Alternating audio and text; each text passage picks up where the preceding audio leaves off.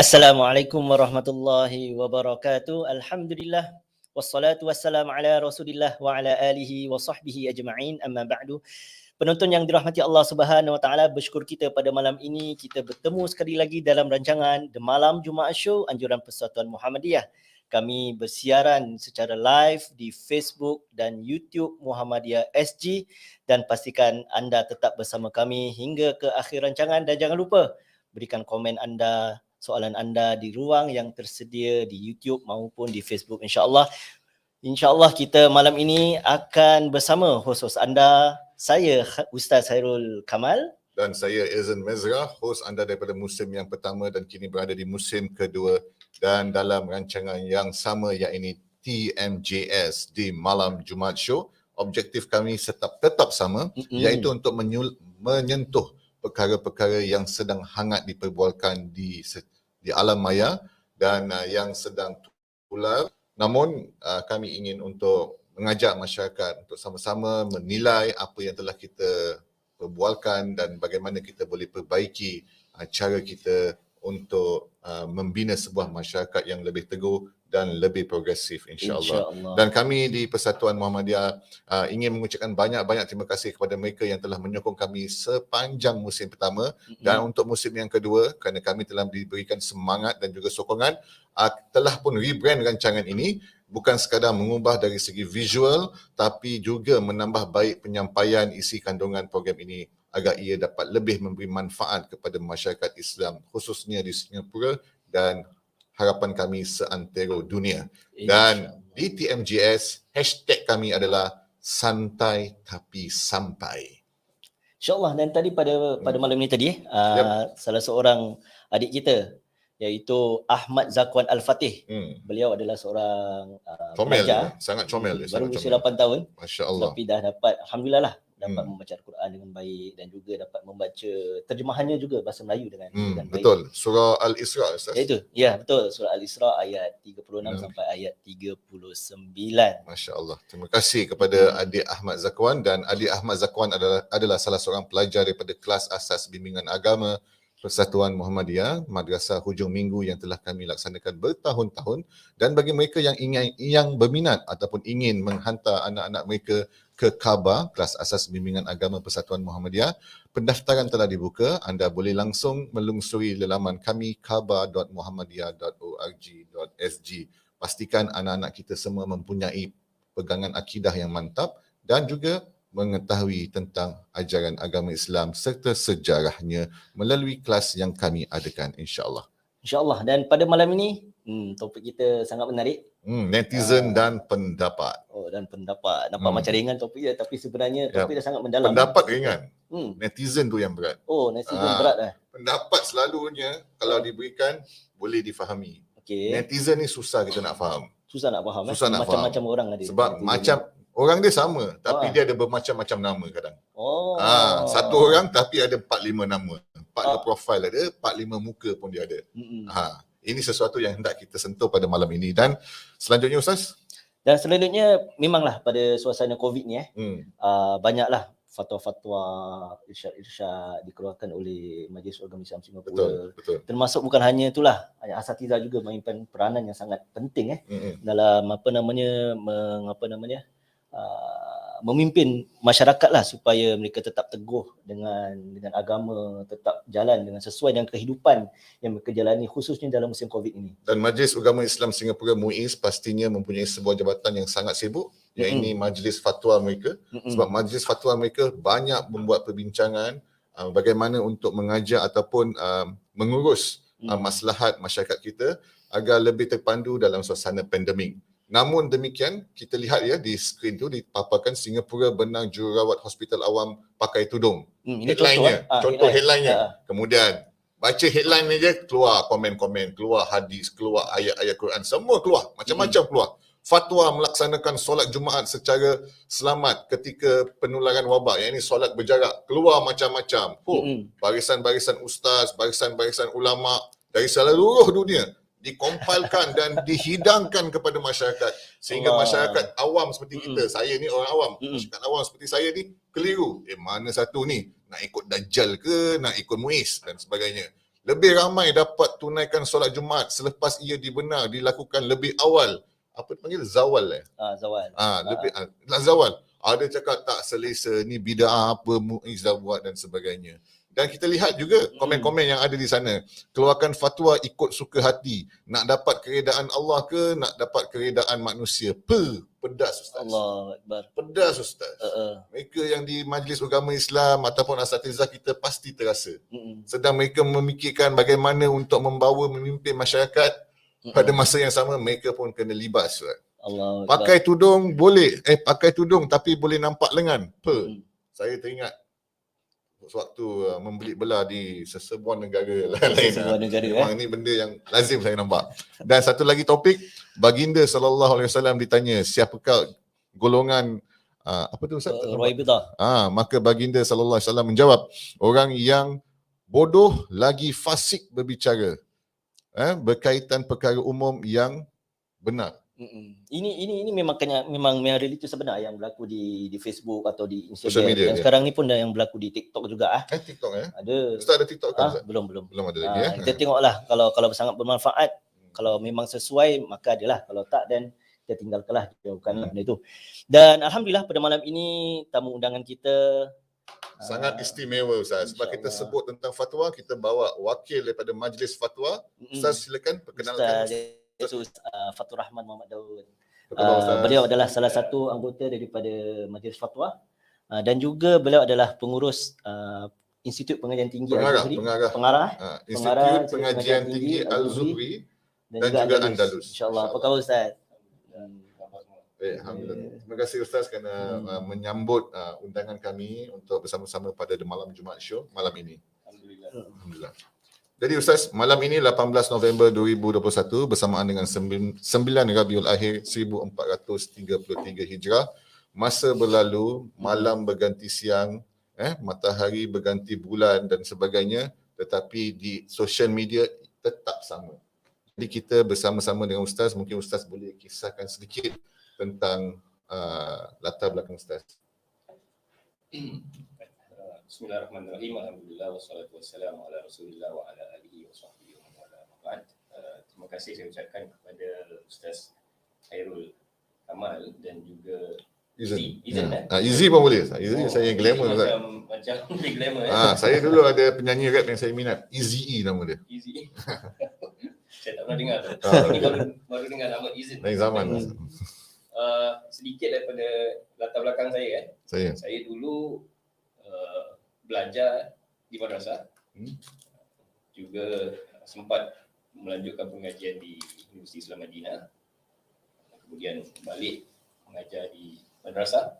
Ustaz Khairul salah seorang anak murid di madrasah yang sama. Uh, Jadi macam saya ni dah, dah, dah rasa macam tua gitu. Walaupun nampak muda eh. Alhamdulillah Ustaz. Uh, dan selepas itu mengajar di madrasah sekitar lima tahun saya berpindah mengajar di uh, di Andalus dan Gloria. Itu mungkin sedikit sebanyak latar belakang saya Mhm. dan penglibatan saya di Majlis Fatwa sejak 2013 sebagai anggota bersekutu dan pada 2016 saya di diletakkan sebagai anggota penuh uh, dalam Fatwa. Baik. InsyaAllah. Jadi kita terus masuklah dekat topik mungkin uh, penonton yang di luar sana pun dah dah, dah tak sabar kan nak, nak dengar perbincangan kita pada malam ini. Dan bagi mereka yang mempunyai apa-apa soalan untuk ahli panel kita, boleh uh, memberikan soalan anda melalui Facebook komen, ruangan komen kami ataupun Mhm. ruangan komen di YouTube. InsyaAllah pihak produser akan memilih soalan yang sesuai. Uh, silakan dan kami akan cuba menjawabnya. InsyaAllah. Jadi uh, pada umumnya memang uh, tak ada masalah lah memang general lah. Manusia tu memang sentiasa akan ada perbezaan pendapat, uh, perbezaan idea, pengalaman, latar belakang dan sebagainya kan. Tapi benarkah Ustaz zaman zaman Nabi pun memang ada perbezaan pendapat ni. Uh, kalau kita tengok uh, zaman sekarang ni kalau let's say lah uh, contoh seorang ustaz tu memberi pandangan nanti pasti yang di bawah tu pun ada beza pendapat pendapat juga lah kan. Tapi zaman Nabi benarkah ada itu benda? Perbezaan. Uh, terima kasih Ustaz Khairul. Uh, soalan tu sebelum saya jawab, saya berikan sedikit tentang perkara yang ber- berkaitan. Okey. Uh, perbezaan pada dasarnya dia adalah satu sunnatullah. Dia tak dapat elakkan. Saya berbeza dengan Izzy, berbeza dengan Hairul. Walaupun pakai songkok, rambut sama hitam, tapi mungkin sudut pandang kita berbeza. Hmm. Kita pun berbeza walaupun sama lelaki tapi cara Ustaz Khairul dengan cara saya berbeza. Mungkin kalau dulu belajar sama-sama di Madrasah Wak Tanjung tapi mungkin walaupun guru mungkin yang sama dan sebagainya tapi pemahaman berbeza. Itu lumrah. Hmm. Sebab Allah Subhanahu Wa Taala sebutkan dalam Al-Quran walau syaa rabbuka laja'alan nasa ummatan wahidah. Kalau Allah Subhanahu Wa Taala nakkan Allah akan jadikan ni satu umat yang satu. Boleh aja. Hmm. Boleh saja pandangan saya, pandangan Ustaz Khairul, pandangan Izzy, semuanya sama. Hmm. Tak kecoh. Dengan iblis-iblis sekali sama. Kalau Allah nak. Ha, betul. Hmm. Wal- Wala yazaluna mukhtalifina. Hmm. Tapi mereka tetap ada perbezaan situ eh. Illa man rahim rabbuk. Melainkan yang Allah Subhanahu Wa Taala rahmati. Walidzalika khalaqahum dalam Al-Quran. Allah sebutkan. Hmm. Atas sebab itulah mereka diciptakan oleh Allah. Allah nakkan benda tersebut. Mereka mereka kita ni semua berbeza-beza. Itu dasarnya. Okey. Kita kena faham eh. Hmm. Dan sebab-sebab perbezaan pandangan ni banyak. Kalau kita bincang, kita kita kaji uh, hadis Rasulullah SAW, sejarah bagaimana berlakunya perbezaan pandangan dan sebab-sebabnya memang banyak. Hmm. Uh, mungkin uh, kalau saya nak sebutkan terlalu banyak lah eh. Saya bawa satu dua contoh je lah. Sebagai contoh, hadis. Kadang-kadang, ni, ni zaman Rasulullah SAW eh. Satu hadis, kadang-kadang tak sampai kepada satu sahabat. Atau tak sampai kepada sahabat yang lain. Hmm. Jadi khilaf. Ah, dulu tak ada Facebook eh? Tak ada Facebook. Ha, betul. Dulu tak ada apa, uh, tak ada alat Hmm. untuk sampaikan dengan dengan walaupun ka- kita faham, kita tahu bahawa sahabat ni antara orang yang nak bersama dengan Rasulullah SAW. Hmm. Eh, kalau satu hari mereka tak dapat hadir pada dalam dalam halaqah Rasulullah SAW, mereka akan cakap dengan sahabat lain, tolong dengarkan nanti sampaikan kepada aku. Hmm. Tapi dengan sedemikian juga ada para sahabat yang tak sampai hadis kepada mereka. Jadi berlaku perbezaan pandangan. Sebagai contoh lah, sebagai contoh. Okey. Uh, hadis tentang taun yang berlaku di satu tempat. Para sahabat belayar, lalu mereka tahu bahawa dalam satu tempat, kawasan tersebut ada taun, Obak. wabak. Wabak, eh, apa, penyakit berjangkit lah eh. Lalu sahabat cakap, "Eh, ini kita nak nak masuk ke tak nak? Sebahagian sahabat katakan, kita perlu tolong mereka Hmm. kerana mereka dalam Kesusahan. Ha, eh, kepayahan, sakit dan sebagainya. Sebahagian sahabat cakap apa? Tak boleh. Kalau kita masuk nanti kita sakit. Hmm. Dah berlaku perbezaan pandangan di kalangan para sahabat nak masuk ke tak masuk. Hmm. Tapi seorang sahabat bangun lalu kata apa? Aku pernah mendengar Rasulullah sallallahu alaihi wasallam menyampaikan kalau di dalam satu tempat tu ada penyakit yang berjangkit, orang yang kat luar jangan masuk, orang yang di dalam jangan Yang keluar. keluar. Betul, sangat menarik dan kalau kita boleh kaitkan eh, kalau di social media ni di ruangan komen ni ada pandangan-pandangan negatif ni kita tahu ni pandangan negatif jangan kita masuk kat dalam komen dia. Oh ni kaitan dia. ha, kaitkan situ juga boleh tahu tak? Kan? Boleh. Kita tengok eh dia ni komen negatif aja. Kita ter- ter- terdetik nak nak nak type ni, nak jawab dia, Hmm. eh jangan. Kita macam nak. virus jugalah. Ah, bagus juga. Nanti kita masuk kita pula berjangkit. Baik satu minit nak jawab, jadi berjam-jam. Dan dia meribak eh. Meribak pula. Meribak. Ah, soalan lagi Ustaz. Mungkin saya saya sambungkan sikit Boleh, tadi. boleh. Saya belum jawab tanya soalan ah, penting. soalan Ah, Ustaz ah. Hairul tadi tu tentang apa yang para sahabat lakukan, bagaimana mereka lihat uh, perbezaan tersebut. Hmm. Adakah mereka terus bertelingkah dan sebagainya? Tak. Saya beri satu contoh lah, eh, satu contoh. Berlaku pada uh, zaman Rasulullah sallallahu alaihi wasallam. Okey. Di mana uh, Sayyidina uh, Sayyidina Umar Umar radhiyallahu anhu dengan Ammar bin Yasir Hmm. mereka pergi belayar belayar dan mereka kedua-duanya bangun dalam keadaan junub ada susah mimpilah eh okay. dan salah seorang daripadanya tak menjalankan solat kerana tak ada air. Lagi seorang buat apa? Guling-guling. Ha, dia golek-golek eh. Ustaz Hairul eh, dia golek-golek kat tanah kerana katanya kalau man, kalau kalau hadas kecil dia ambil lah Hmm. eh tayamum. Tapi ni hadas besar. Jadi dia dia dia bayangkan kalau had, kalau hadas besar, kalau mandi pakai air seluruh badan kan. Jadi ni pakai tanah, dia buat apa? Dia golek-golek. Hmm. Seluruh badannya Berdebu lah. berdebu. Lalu mereka balik berjumpa dengan Rasulullah sallallahu alaihi wasallam. Okay. Dan Rasulullah cakap, fa inna ma yakfika an taf'ala kadha wa kadha. Nabi ajarkanlah kalau walaupun dalam keadaan hadas besar tapi cukup sapu muka dengan tangan saja. Bertayamum. Tapi bagaimana keadaan mereka? Mereka tak bergaduh antara Sayyidina Umar dan juga Ammar bin Yasir. Pada zaman Sayyidina Umar menjadi khalifah, Ammar bin Yasir, Ammar bin Yasir pergi menceritakan peristiwa tersebut kepada orang ramai. Cakap dulu aku pernah bersama dengan Sayyidina Umar begini gini gini gini. Eh ceritakan. Lalu Sayyidina Umar cakap, "Eh, mana korang-korang semua ni dapat cerita ni?" Cakap daripada Ammar. Ammar ceritakan. Dia katanya dia keluar bersama dengan kau dan sebagainya kan. Ya khalifah. Panggil Ammar bin Yasir. Lalu apa katanya dengan Ammar bin Yasir? Mana kau dapat cerita ni? Ya, khalifah.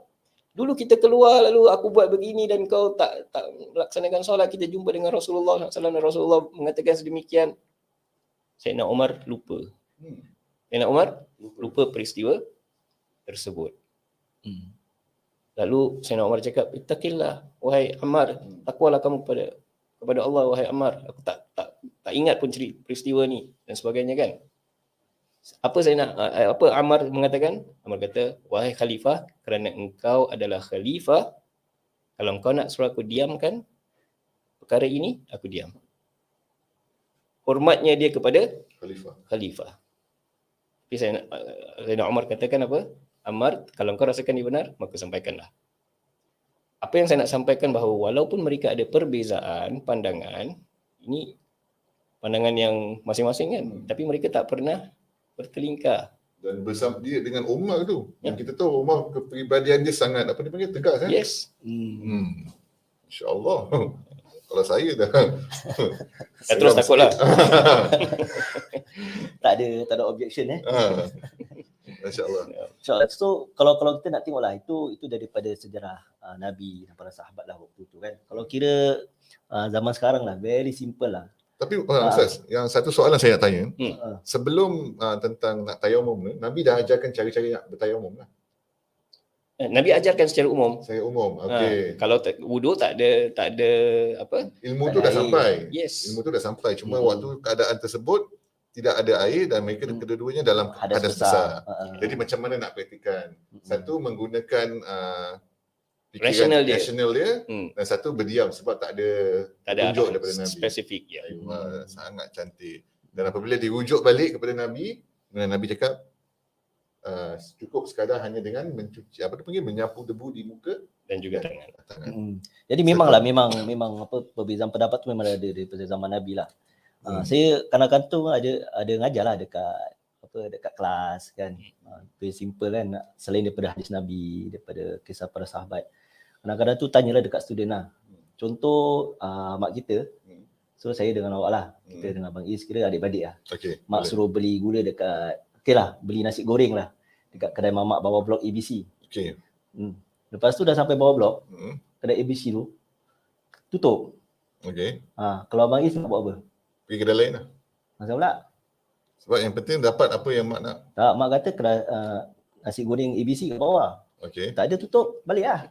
Ha. Saya kesian dengan mak. Nanti mak lapar balik kena pukul. Ah. Oh, beli je tak apa. Oh, mungkin dekat kedai tu rasa dia lain. Ah. Mak nak ABC je. Ha, dia macam gitu, dia Ah, macam gitu. gitu. Ha. Ha, so dua-dua nak nak dengar kata-kata mak, nak Ya. taat kata-kata mak. Tapi dari situ pun secara peribadi yang berbeza ni memang Hmm. ada beza pendapat. Betul. Uh, apalagi dalam urusan dalam urusan agama Ustaz eh. Mm-mm. Jadi itulah uh, itu realiti lah keadaan kita, keadaan para sahabat, keadaan zaman Nabi sallallahu alaihi wasallam dan bagaimana pula dalam keadaan realiti masyarakat Islam khususnya dalam Men- uh, men- menangani khilaf ni. ah Ha, isu-isu khilaf ni.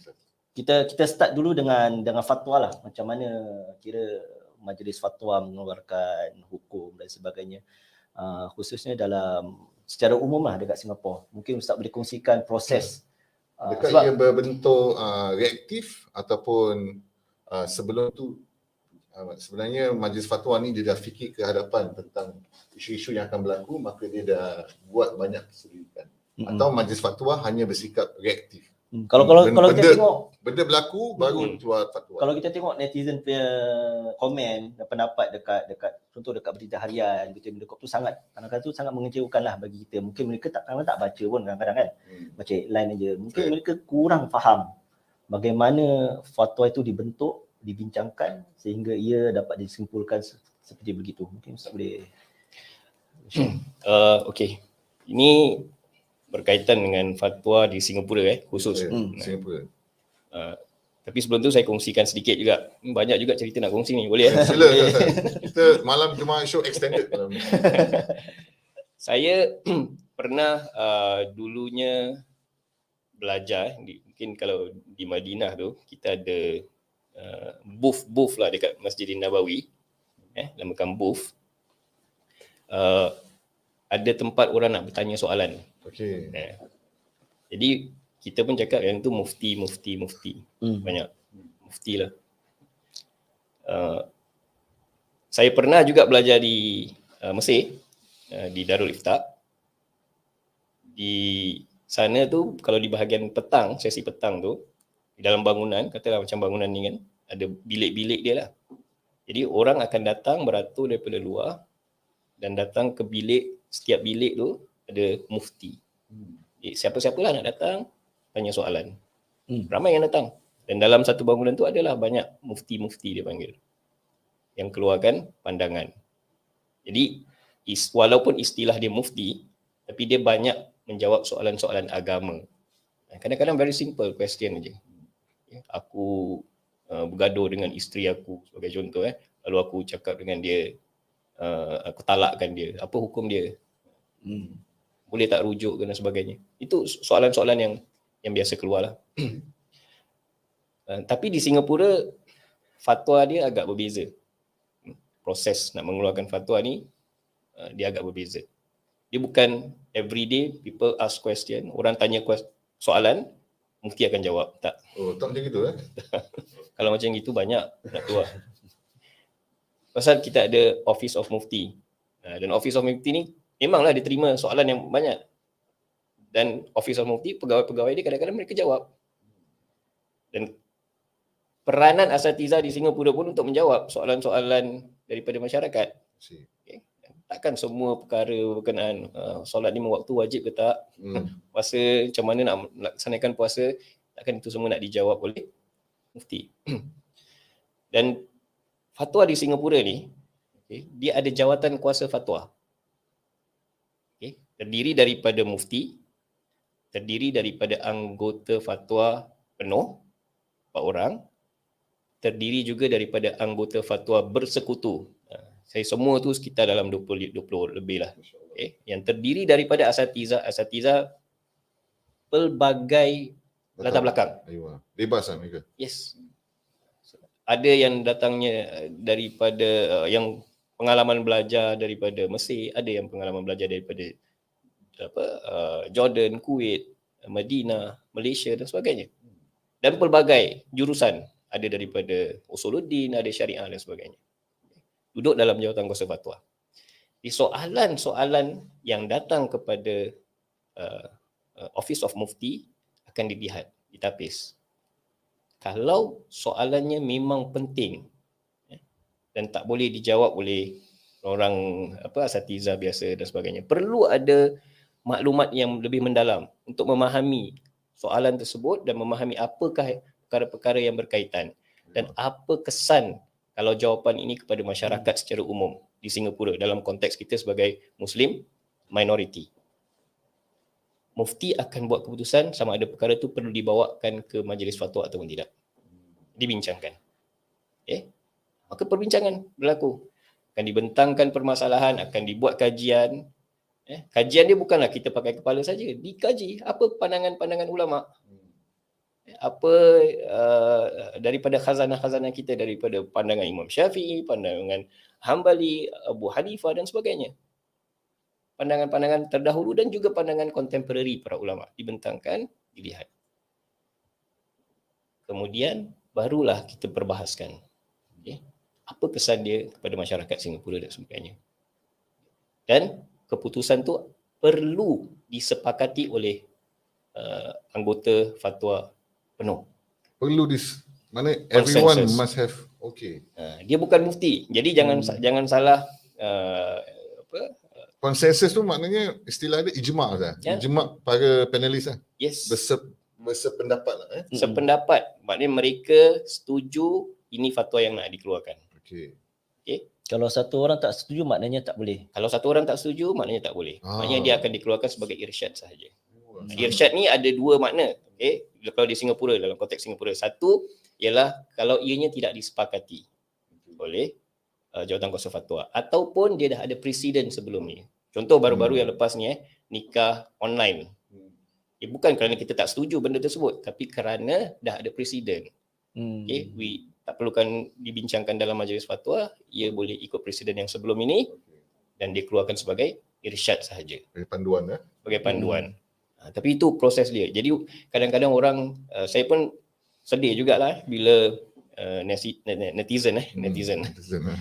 netizen ni bila uh, tak tak tak tak sependapat dengan fatwa yang dikeluarkan dan sebagainya, uh, mereka men, terus menunding jadi jadi kepada kepada uh, mufti uh, sebagai contoh eh. Hmm. Sedangkan benda tersebut bukan beliau seorang, bukan mufti seorang yang uh, mengeluarkan pandangan dia tetapi adalah pandangan uh, barisan uh, barisan asatiza anggota anggota penuh lah. Uh, anggota penuh yang yang sangat committed uh, dalam memikirkan isu-isu yang yang sedang berlaku di kalangan masyarakat. Dan kalau katakan contohnya melalui uh, sewaktu kita mengalami pandemik COVID-19 pada awal-awal sikit mereka tu bagaimana kita untuk Uh, melaksanakan uh, apa panggil solat berjemaah dan bagaimana nak mengimplementasi uh, mem, apa nama mengamalkan solat Jumaat di masjid selepas itu mm-hmm. saya pasti majlis fatwa adalah majlis yang paling sibuk di Singapura ni yeah, ya, sebab banyak kajian yang hendak di di di apa tu dibuat dan pastinya uh, masyarakat um, maklum balas daripada masyarakat dia dikira asas adakah macam ada survey being done eh, secara tidak formal ke apa ditanya bagaimana pandangan anda? Adakah itu berlaku? Okey, secara amnya, hmm. Uh, bila kita membincangkan sesuatu perkara, ya, kita perlu lihat apa masalahnya. Okey. Kadang-kadang perkara tersebut memang sangat berkaitan dengan agama. Okay. Jadi perbincangan tersebut dibincang oleh ahli jawatan kuasa fatwa. Ya. Dan kadang-kadang kita perlukan maklum balas daripada asatiza on the ground. Hmm dia dilakukan survey dan sebagainya. Kadang-kadang juga perkara tersebut dia tak dia ada kaitan dengan badan-badan lain, organisasi lain. Ayuh. Seperti okay. apa? Sebagai contohlah Sebagai vaksin. Ha. Kita perlu kita bukan pakar pakar vaksin eh. Uh, maklumat yang medical lebih lah, ha. medical yang mendalam. Jadi kita perlukan maklumat tersebut. Jadi penglibatan pakar dalam perbincangan fatwa tu penting. Hmm. Kita akan panggil mereka untuk berikan penjelasan. Ayuh. Dapatkan perspektif mereka. Ada yang berkaitan dengan undang-undang. Ya, sebagai contoh hmm. pasal uh, joint tenancy ke dan sebagainya kan. Kita perlu tahu polisi HDB macam mana ya, uh, dan dan sebagainya kan. Kalau kita tak boleh just keluarkan fatwa berdasarkan pemahaman kita sahaja. Kerana dia ada kesan khususnya kepada masyarakat Islam di Singapura uh, yang minoriti ini. uh, jadi ada perbincangan tersebut, ada survey dan maklum balas. Selepas itu, of course kita tak boleh lah adakan perbincangan, dapatkan maklum balas daripada semua orang. Ah, susah lah kan. Tak boleh kan. Hmm. Hatta dengan asatiza pun tak semua orang kita engage. Tapi perkara tersebut dilakukan dan selepas itu kalau isu dia agak besar, agak uh, agak apa orang cakap tu yang boleh uh, disalahfahami eh maka kita akan adakan selepas itu perbincangan dengan uh, asatiza khususnya asatiza-asatiza yang yang mapan untuk memberikan penjelasan uh, kenapa fatwa tersebut uh, sedemikian rupa dan masih kita dapatkan maklum balas. Daripada Jadi daripada sini boleh saya katakan bahawa majlis fatwa ni uh, dia independen eh dia tak dipengaruhi oleh mana-mana pihak yang berkepentingan. Betul tak Ustaz? Uh, s- kalau kita lihat barisan Hmm. ahli jawatan kuasa fatwa, semuanya bukan ataupun kebanyakan daripada mereka bukan daripada Majlis Agama Islam sendiri. Hmm. Okey. Saya daripada mungkin Swasta. bekerja eh? di, Ha. uh, swasta. Hmm. Sebagai contoh Ustaz Hasbi daripada Pergas. Hmm. Hmm. Uh, Dr. Rohana mengajar freelance eh. Hmm. Uh, dan lain-lain lah. Kalau Betul. kita lihat ada Dr. Firdausnya di dalam, uh, ada daripada madrasah dan sebagainya. So semua orang tu hadir dengan latar belakang sendiri dan kapasiti sendiri dan mereka menyumbang. Ya. Dasarnya ialah kita nak keluarkan satu fatwa untuk kemaslahatan masyarakat. Masyarakat, yes. Kalau das kalau kita mengeluarkan fatwa yang tidak uh, apa orang cakap tu untuk kemaslahatan masyarakat maka fatwa tersebut tidak mencapai objektif matlamat dia. Jadi nampak bahawa majlis fatwa ni bersifat uh, tersendiri kerana Hmm. ia dibarisi oleh panelis ataupun asatiza yang daripada latar belakang yang berbeza Hmm. dan kalau ada tumahan-tumahan yang mengatakan bahawa majlis fatwa ini adalah hanya puppet dan sebagainya ini adalah suatu perkataan ataupun tumahan yang sangat uh, zalim terhadap uh, asatizah kita Hmm. kerana kita mesti ingat bukan mufti yang membuat fatwa tetapi ia harus uh, disepakati oleh kesemua anggota majlis fatwa barulah fatwa itu dapat dikeluarkan Benar. kalau tidak ia akan hanya menjadi irsyad sahaja Hmm.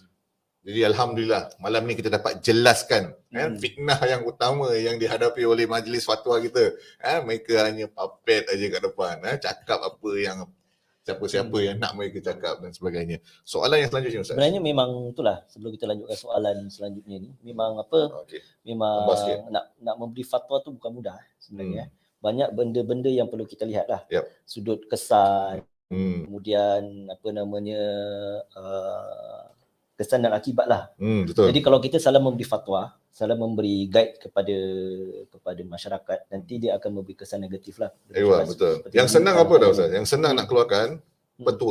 Petua. Betul. Senang nak keluarkan petua. Hmm. Macam-macam petua ada. Petik bagi je kan. Hmm. Eh, makan jangan pindah-pindah. Eh. Nanti dapat ini. Contohnya. ha, ini petua-petua kalau nak amalkan boleh lah. Dan nak keluarkan bila-bila boleh lah kan. Hmm. Tapi bab fatwa ni adalah sesuatu yang sangat uh, dekat dengan masyarakat Islam Singapura dan ia adalah sesuatu yang tidak boleh diperlekehkan. Hmm. Dan mereka yang menerima fatwa, Hmm. apakah uh, apa nama gelaran mereka yang menerima fatwa ni? Yang yang menerima yang bertanya jugalah, Ah. mustafti. Mustafti ya. Hmm. Jadi mustafti ni pasti ada adab tertentu yang hendak diamalkan sebab majlis fatwa dah melaksanakan kerja mereka dengan penuh adab terhadap ilmu. Hmm. Mustafti seperti saya ni perlu menerimanya dengan adab. Soalannya Ustaz, apakah adab sebagai seorang mustafti? ni, Hmm. Ustaz? Boleh tak kita tak setuju? Ha. Ah, kalau tak setuju tu dosa tak? Boleh Dosa tak, eh? Dosa. Tak? Boleh tak kalau tak ikut? Ah, boleh tak kalau tak ikut? rasa-rasa macam tak nak ikut tu macam mana? Ha. Uh, pertama sekali kita perlu jelas jugalah apa tu mustafti kan tadi. Hmm. Mustafti. Kalau dalam definasi ya secara umum dia cakap man lam yablugh darajatal mufti. Ah. Siapa yang belum sampai kepada darjat mufti. Hmm. Oh, Itulah mustafti. Uh, Hmm. Mustafti, InsyaAllah. mustafti, mustafti. Semua kita mus, mustafti eh. Hmm. Uh, Yalah biasanya kalau kita lihat mustafti ni ialah orang yang masyarakat awam yang yang dia pun bukannya dia tak faham, dia tak, tak kenal agama, dia kenal. Okey. Dia tahu tentang agama tetapi tidak mendalam. Dia pun tak tahu macam mana nak keluarkan hukum uh, terus daripada hadis Rasulullah SAW. Baca kitab pun tak tak, tak boleh dan sebagainya kan. Itu mustaf- mustafti. Dan pada pandangan saya, mustafti ni dia perlu kenal diri. Kalau dia tak kenal diri, dia tak tahu diri dia. Dia akan letakkan dirinya tinggi. Hmm. Orang komen pun dia akan nak komen juga. Tapi dia tak tahu dirinya tak tahu. Dalam dalam apa istilah dia apa? Faqidu syai' lam yu'ti. Ma, lam yu'ti eh ataupun faqidu syai' orang yang tak ada sesuatu tu dia tak boleh memberi. Betul. Dia tak boleh memberi. Saya tak ada duit, macam mana saya nak kasi awak duit? Jadi kalau kita tak ada ilmu, kita tak ada uh, tools untuk keluarkan fatwa dan sebagainya. Macam mana saya nak keluarkan pandangan-pandangan? Petah lagi pandangan-pandangan tersebut yang boleh merosakkan, ah, mengelirukan masyarakat lain dan sebagainya. Jadi itu penting. Kita kenal diri kita. Kita tahu duduk kita ni di mana. Standard kita kat Standard mana? kita kat mana. Okay, kalau itu tak ada bagi saya khususnya dalam dalam konteks kita lah, konteks orang semua nak suara Hmm. dalam konteks kita nak cakap pasal human rights eh. Hmm. It's about me eh. Jadi semua orang nak bersuara. Dan semua orang nak keluarkan pandangan. Tapi kita tahu dalam dalam agama kita ada adab-adab dia Hmm. yang perlu kita jaga. Yang penting sekali bagi saya uh, netizen eh atau kita semualah kita perlu jaga adab kita. Okay. Itu sangat penting. Untuk kenal diri kita ialah kita tahu uh, basic adab, basic etiquette. Ya. Hatta kalau kita rasakan kita nak berikan pandangan, dia ada uh, adab dia. Sebagai contohlah, eh, kalau kita cakap pasal adab ni, eh, para ulama antaranya Muhammad bin Sirin katanya kanu yata'allamuna al-huda kama yata'allamuna al-ilm. Mereka ni para sahabat Muhammad bin Sirin tabi eh, tabi'in. Dia cakap dulu kalau orang-orang sebelum kita itu para sahabat dan sebagainya, mereka ni belajar bukan saja belajar nak ilmu tapi mereka yata'allamuna al-huda. Mereka nak tahu tentang adab, etiket. Hmm.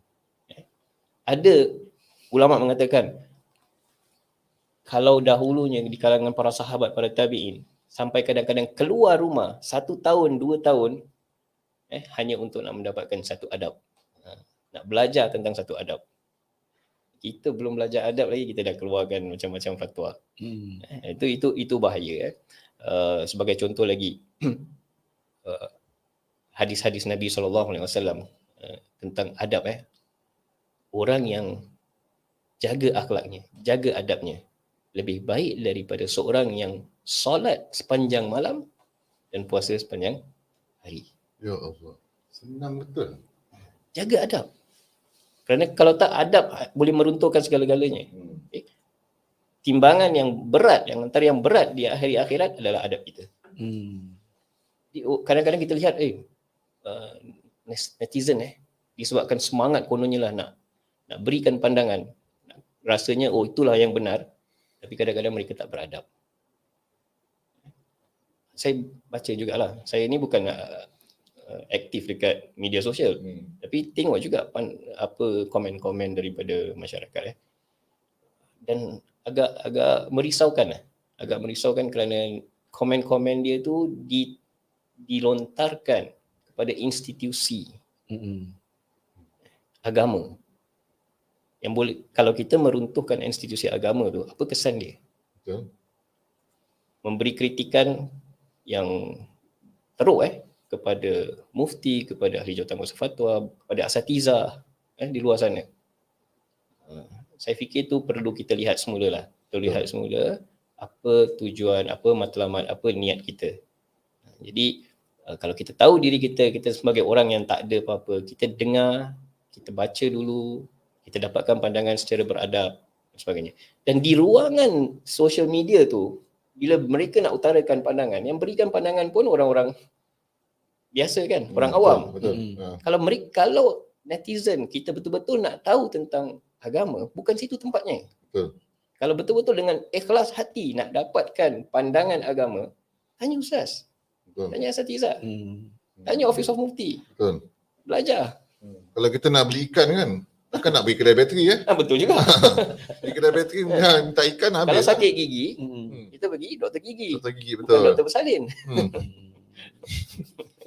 Betul lah. betul betul. Jadi dan uh, perkara ini juga kita harus ingat apabila kita melontarkan tumahan ataupun kata-kata yang tidak begitu indah, tidak begitu manis, kita harus ingat di sebalik institusi itu ada individu-individu, hamba-hamba Allah. Dan katakanlah ada 10 hamba Allah di dalam institusi itu, takkanlah tak ada satu yang betul-betul bertakwa kepada Allah.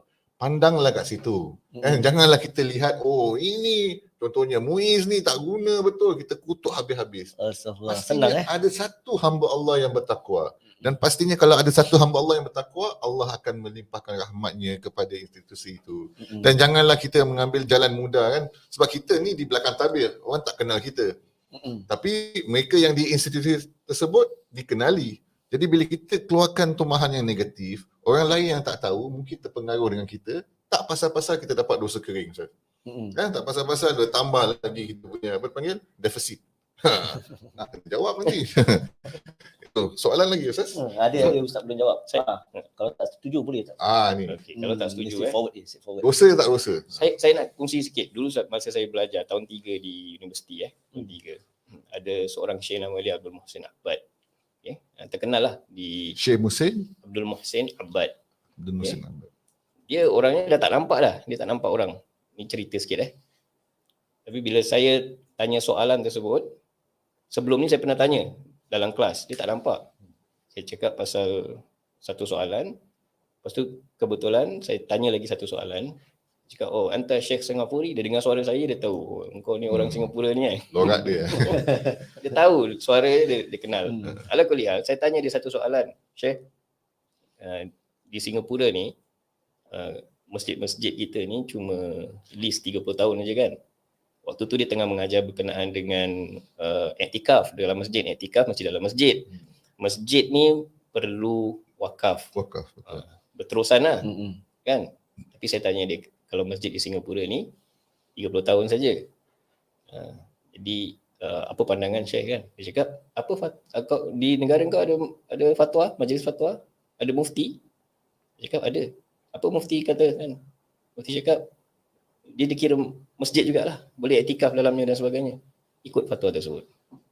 Alas. tak payah kecoh-kecoh. Ikut fatwa tu. Okey. Kerana apa? Kerana lagi satu, satu berkenaan. Satu tadi kita orang awam. Hmm. Dan kalau kita baca tentang adab tafti eh, orang awam ni dia perlu dengar ikut cakap orang yang memberikan fatwa dalam tempat dia. Fatul balad. Mm. Okey. Saya tak boleh just sembarang-sembarangnya nak ambil fatwa sana, saya pakai fatwa Amerika, saya pakai fatwa Saudi, saya pakai. Bukan sedemikian. Kerana kita yang lebih memahami konteks kita. Apa keperluannya?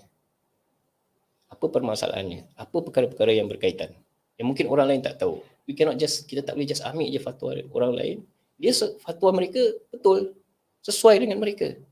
Tapi kalau kita nak bawa ke sini, tak semuanya salah. Ayuh. Tapi kita perlu juga lihat apakah uh, uh, apa uh, kesan dia kepada uh, masyarakat di Singapura. Tapi secara umum saya cakap kita sepatutnya mengikut fatwa yang telah ditetapkan. Tetapi kalaulah kita kita dah ada level yang tinggi Hmm. ya dan sebagainya. Asatiza Ustaz Khairul dikatakan okeylah pandangan dia agak berbeza sedikit. Mm. Ada adab-adabnya. Bukan terus keluarkan ini pandangan majlis fatwa macam ginilah teruklah dan sebagainya kan.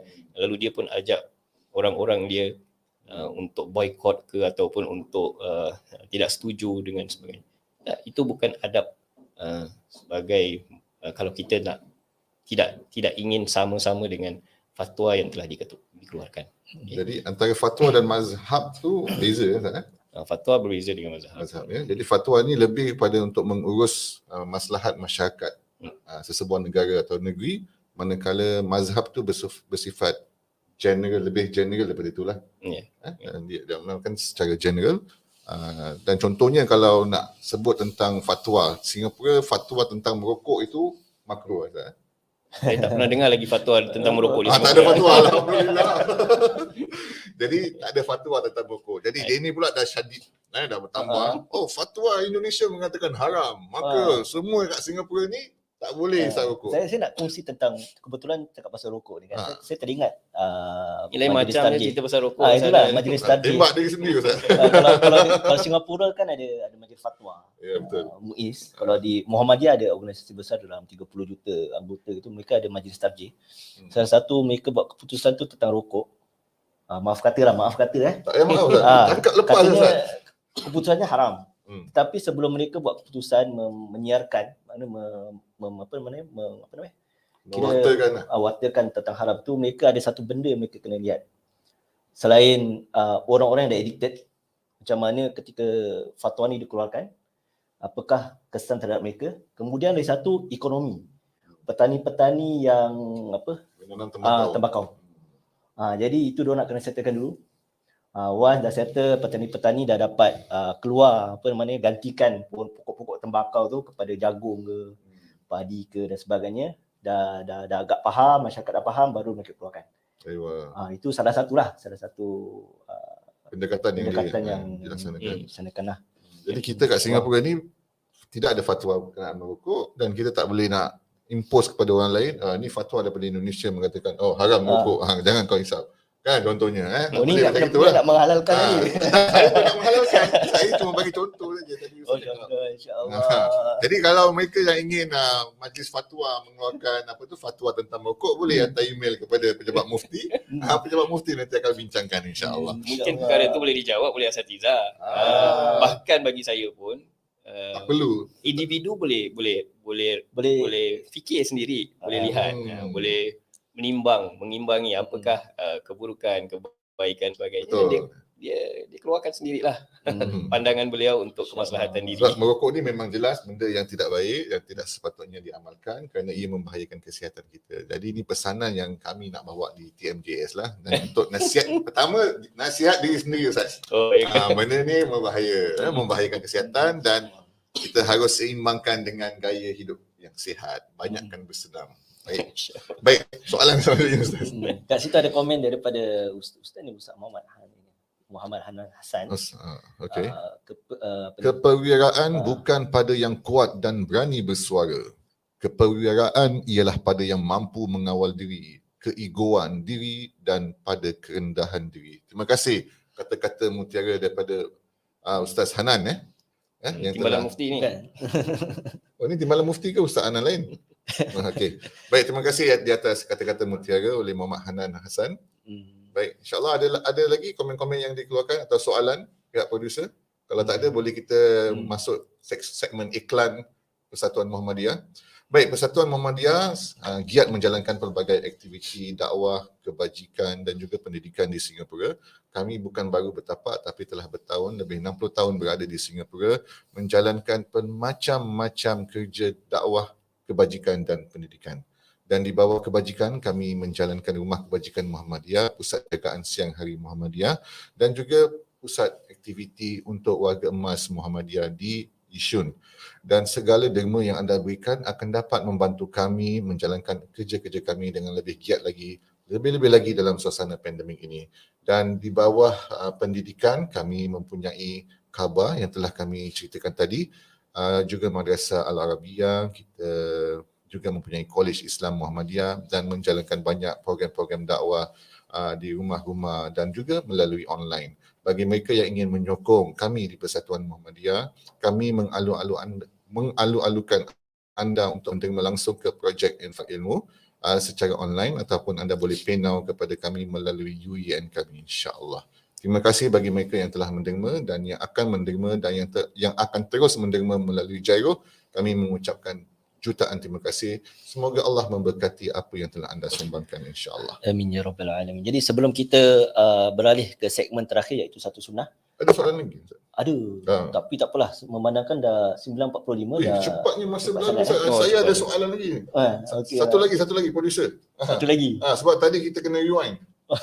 Okeylah. Producer kata okey okey eh. Hmm. Ah, silakan. Soalan Ustaz. Oh, saya kena tanya. Ah, Ah, okeylah. Uh, last kali Ustaz. nasihat Kemudian ah, netizen. kemudian simpulkan sekali.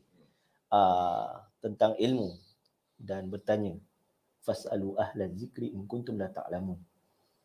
Boleh ustaz uh, terangkan kita, nasihatkan kita, kemudian ustaz simpulkan. Nasihat Rasa ni kepada penting. kami semua tentang kepentingan ilmu Mm-mm. dan bertanya kepada ahli zikri serta hikmah di sebalik isu ini sebab kami rasakan eh kami Mm-mm. di Muhammadiyah ataupun di Malam Jumaat Syur merasakan bahawa krisis yang sedang kami hadapi hari ini lebih besar daripada pandemik ini. Yang ini Mm. crisis of knowledge. Di mana kita tidak meletakkan ilmu itu pada tempatnya. Hmm. maka berlakulah keruntuhan adab eh, dalam sudut kita berkomunikasi dan membina sebuah masyarakat yang yang uh, yang bersatu. Itu penting. Dan kami memerlukan sentiasa memerlukan sokongan dan juga panduan daripada barisan asatizah kita terutama mereka-mereka yang lebih alim daripada kita semua.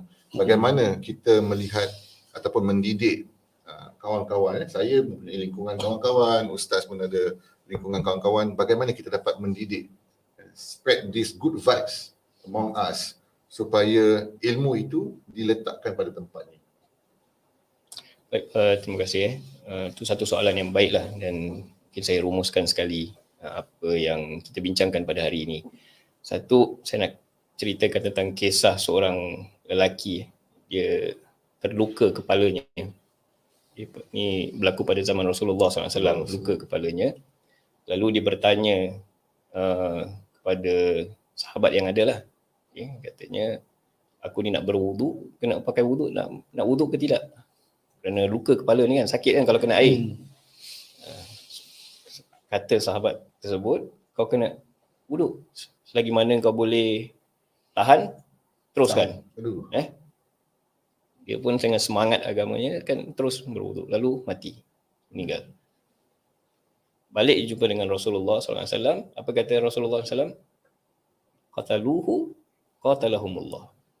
Okay. Mereka semua telah membunuh lelaki tersebut dan Allah murka marah kepada uh, orang-orang ni lah. Okay. Sesungguhnya Nabi cakap, sesungguhnya obat kepada tidak tahu tu bertanya. Hmm. Jangan keluarkan sembarang pandangan, jangan keluarkan sembarang uh, fatwa lah eh. Hmm. uh, sedangkan ianya merosakkan. Dan dan dan dan apa orang cakap tu tidak uh, tidak menyelesaikan masalah bahkan hmm. Uh, memberi kebudaratan kepada orang lain.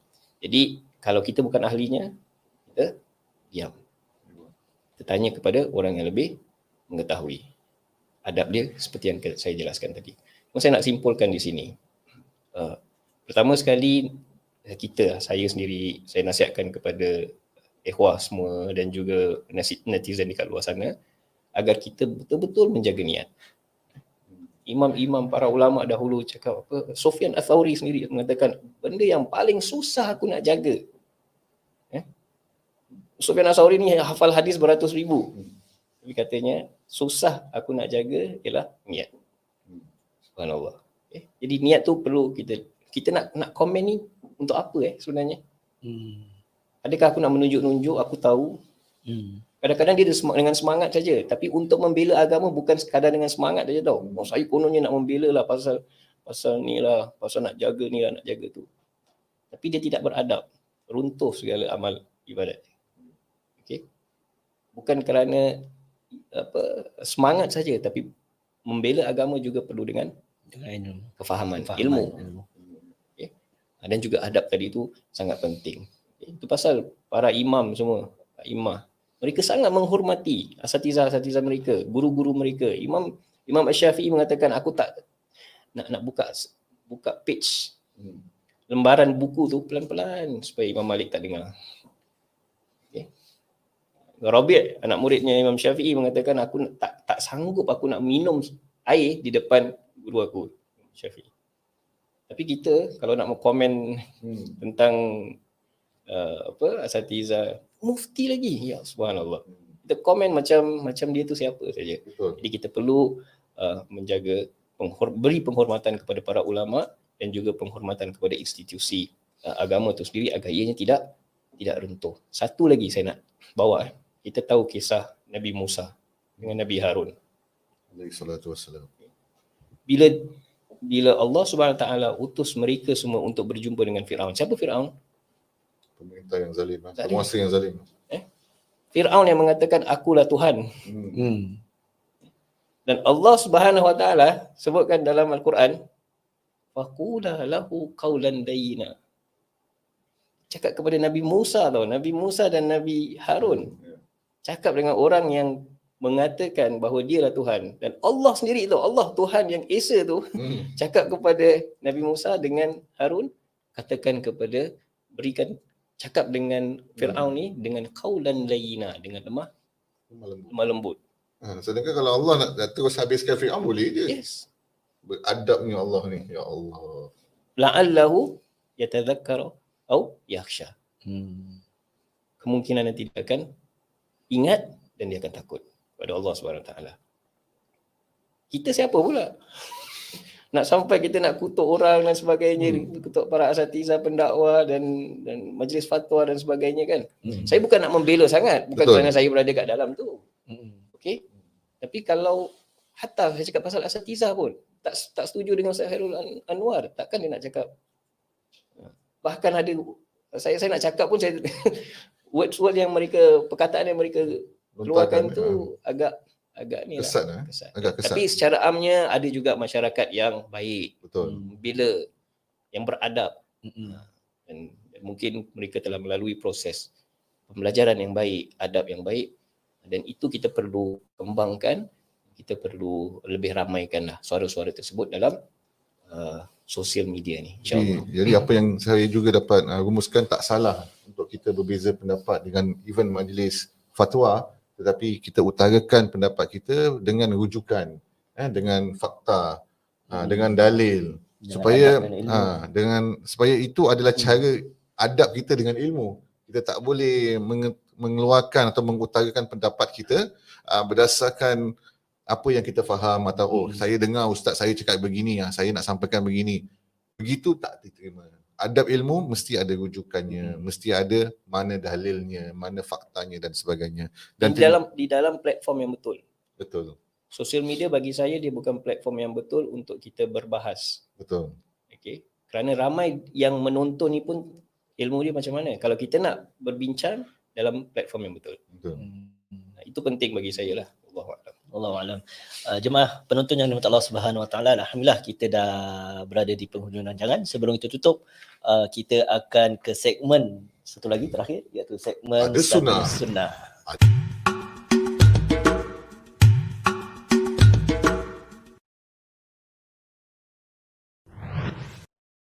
Man, kongsikan kepada kita semua satu sunnah untuk kita amalkan. Satu sunnah eh. Uh, okay mungkin satu sunnah yang boleh saya kongsikan ialah kalau kamu tak rasa malu fa'ilam tastahi fasna masyidta lakukanlah hmm. apa yang kamu suka okay. hadis Rasulullah SAW ini mengajarkan kepada kita memberi satu macam mafhum mukhalafah lah. Hmm. Okay. Kalau kau rasa tak malu, buatlah. Tapi sebenarnya menyuruh kita untuk ada rasa malu. Jangan buat sembarang-sembarang. Bukan ras, bukan apa yang kita nak kan kita terus boleh buat. Okay, dalam dunia media sosial sekarang ni kita dah rasa macam semuanya kita nak buat. Semua kita nak ikut. Semua kita nak keluarkan pandangan. Okay. Tapi ingat hadis tersebut. Ilm tastahi, kalau kau rasa tak malu, mm-hmm. buatlah. Kita perlu fikir apa kesan dia. Apa uh, apa uh, kesan buruk kepada kita dan juga keluarga dan juga masyarakat. Uh, juga tambahan sedikit eh. Barang siapa yang beriman kepada Allah dan yaumul akhir dan hari akhirat falyakul khairan aw liyasmut. Hmm. Katakan benda yang baik kalau tak diam. Kerana itu akan menjadi timbangan kita di akhirat kelak. Wallahu alam. Baik, terima kasih Ustaz di atas uh, perkongsian satu sunnah satu Jumaat dan insyaAllah bahagian ini kita akan jadikan satu video klip yang kecil uh, untuk disebarkan melalui media sosial dan juga telegram serta WhatsApp kami dan anda diminta untuk bantu Persatuan Muhammadiyah berkongsikan uh, mesej satu sunnah satu Jumaat yang baru disampaikan oleh Ustaz Fatul Rahman. Dan Ustaz Harul? Baik, uh, penonton Allah Subhanahu Wa Taala sebelum kita akhiri uh, sesi perancangan uh, The Malam Jumaat Show malam ini, hmm. uh, mungkin uh, kita sekali lagi lah mengucapkan terima kasih kepada Ustaz Fatul Rahman kerana sudi menerima undangan kami dan juga kepada penonton yang di luar sana yang bersama kami hingga ke akhir rancangan yang beri komen, yang beri Alhamdulillah hari ini tak ada soalan eh. Uh, kami mengucapkan terima berada, kasih berada, juga berada, berada. masya-Allah. Kami juga mengucapkan terima kasih juga kepada anda dan kalau tidak ada lagi mungkin kita dapat tutup untuk sesi malam ini dengan tasbih kafarah. Baik. Subhanakallahumma wa bihamdika asyhadu an la ilaha illa anta astaghfiruka wa atubu ilaik. Saya Ustaz Sarul Kamal dan saya Izan Mezra ingin mengucapkan selamat melayari hujung minggu anda. Kami di The Malam Jumaat Show akan berjumpa anda pada bulan hadapan di masa yang sama dan anda harus ingat hashtag kami santai tapi sampai. Jumpa lagi. Assalamualaikum warahmatullahi wabarakatuh. Signing off.